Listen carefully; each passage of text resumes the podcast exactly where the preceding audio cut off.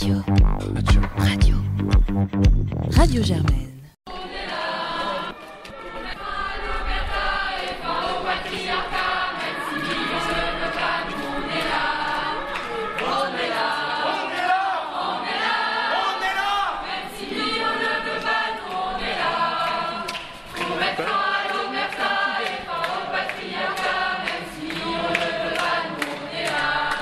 Lundi 4 janvier 2021, la communauté étudiante de Sciences Po découvre dans un article du Monde les faits de pédocriminalité et d'inceste reprochés à Olivier Duhamel.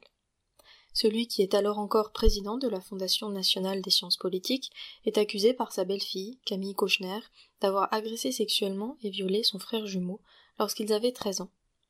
Elle relate ces faits dans un livre paru ce jeudi, La Familia Grande, et décrit également le silence puis l'omerta qui s'installe dans le cercle de proches.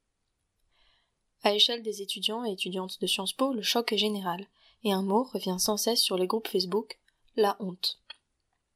Il faut préciser qu'Olivier Duhamel est présenté comme un modèle dès l'entrée à Sciences Po. En 2019, il est chargé de la leçon inaugurale des élèves de première année, et en 2020 de celle destinée à tout le collège universitaire, c'est-à-dire à tous les étudiants en licence. Son livre est la référence absolue des cours d'institution politique de première année.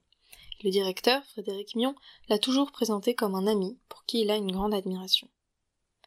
Alors, quand le mercredi 6 janvier au soir, Le Monde révèle que ce même Frédéric Mion était au courant des accusations depuis 2019, l'indignation est décuplée, et un rassemblement s'organise spontanément pour le lendemain matin à 8 heures. Radio Germaine y était pour vous.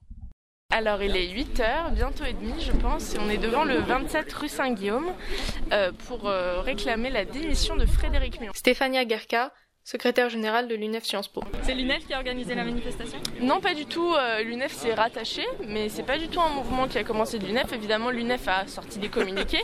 Euh, cependant, c'est vraiment des collectifs d'étudiants euh, qui, euh, qui sont vraiment spontanément euh, indignés collectivement et qui ont décidé de, faire un. C'est vraiment un rassemblement spontané. Voilà, les premiers cris. euh,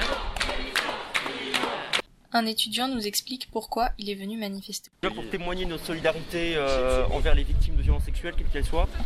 Ensuite, je pense que c'est important quand même de dénoncer euh, ce qu'a fait Frédéric Mion, pas forcément l'homme, pour qui euh, personnellement j'ai quand même de l'admiration, mais ce qu'il représente, parce que quand on a, on a une responsabilité, en l'occurrence président de Sciences Po, président d'une institution en vue, je pense qu'on a des responsabilités, des devoirs en plus, et parmi lesquels bah, d'être irréprochable.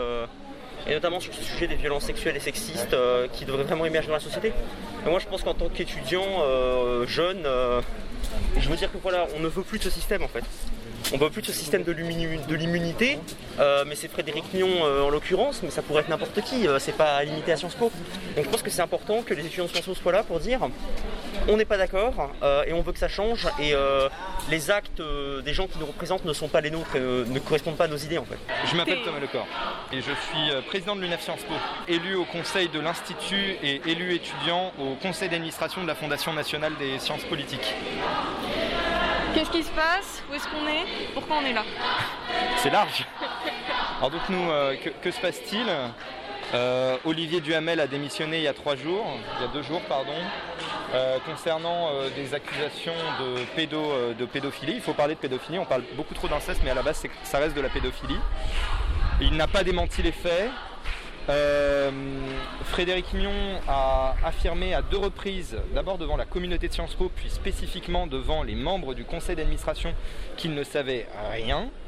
Et il s'avère qu'il savait tout depuis 2019. Donc nous sommes aujourd'hui devant euh, Sciences Po, au 27 rue Saint-Guillaume, à Paris, euh, pour demander sa démission. Il s'est dit prêt à prendre toutes ses responsabilités.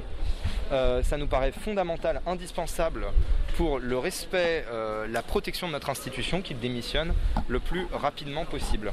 Et si Frédéric Mignon démissionne, est-ce que l'affaire s'arrête là ou c'est le premier d'une liste de gens qui doivent démissionner?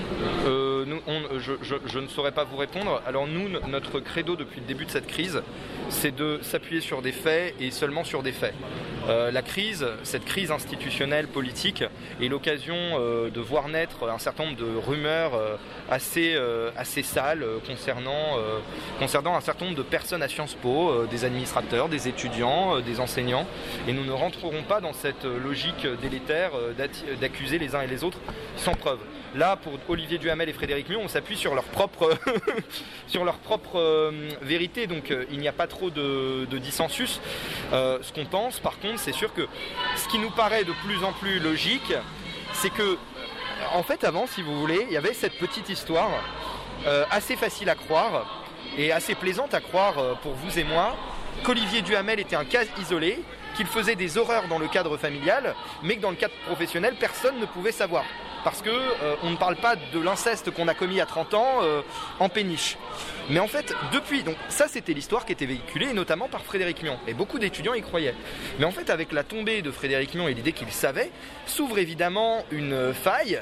Et la grande question est de se demander si Frédéric Lyon savait, si Aurélie Filippetti savait, si leurs avocats savaient, comment euh, euh, des, représentants des fondateurs, comment un certain nombre de personnes extrêmement influentes à Sciences Po, comment des proches euh, de Frédéric Lyon pouvaient ne pas être au courant. Ça ne veut pas dire qu'ils sont au courant et que nous affirmons qu'ils sont au courant, absolument pas.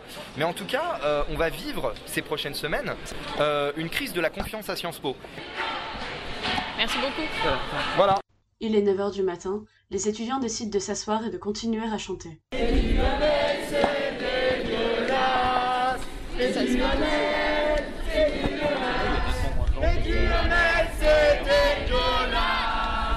Léa, étudiante en deuxième année, répond à nos questions.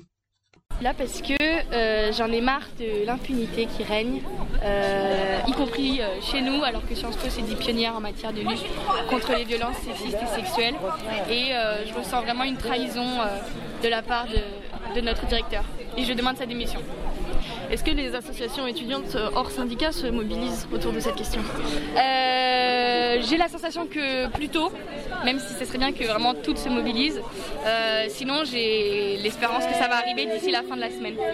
On entend beaucoup parler dans la communauté étudiante de dysfonctionnement dans les la cellule d'écoute et de veille contre le harcèlement sexuel. Est-ce que tu penses que c'est quelque chose qui peut changer dans les semaines à venir? Ah, dans, les semaines à venir, bah, ça va dépendre de la nouvelle, euh, bah, d'abord des nouvelles têtes. Hein. Euh, c'est moche, mais c'est la première chose. Il va forcément y avoir des réformes. Un nouveau rassemblement est prévu pour 14h. L'accès au trottoir du 27 s'y trouve empêché par des policiers presque aussi nombreux que les quelques élèves restants. Si le rassemblement de 8 heures du matin avait fait venir une cinquantaine de personnes, celui de 14 heures consiste surtout en un échange de vues entre appariteurs et étudiants restants qui ne tardent pas à partir. Non sans avoir suspendu des pancartes éloquentes à la grille. On y lit violeurs, pédos, complices, dehors, la honte, ou les hashtags MeToo et d'émission. Mais une phrase marque les esprits et sera reprise dans un collage féministe du lendemain, en face de la rédaction du Monde. Un violeur enseignant, un complice président, million d'émissions. Entre 15h et 15h30, les représentants des élus étudiants ont été reçus par Frédéric Millon. Un peu avant leur sortie, la communauté étudiante reçoit un second mail, dont le contenu est à présent bien connu.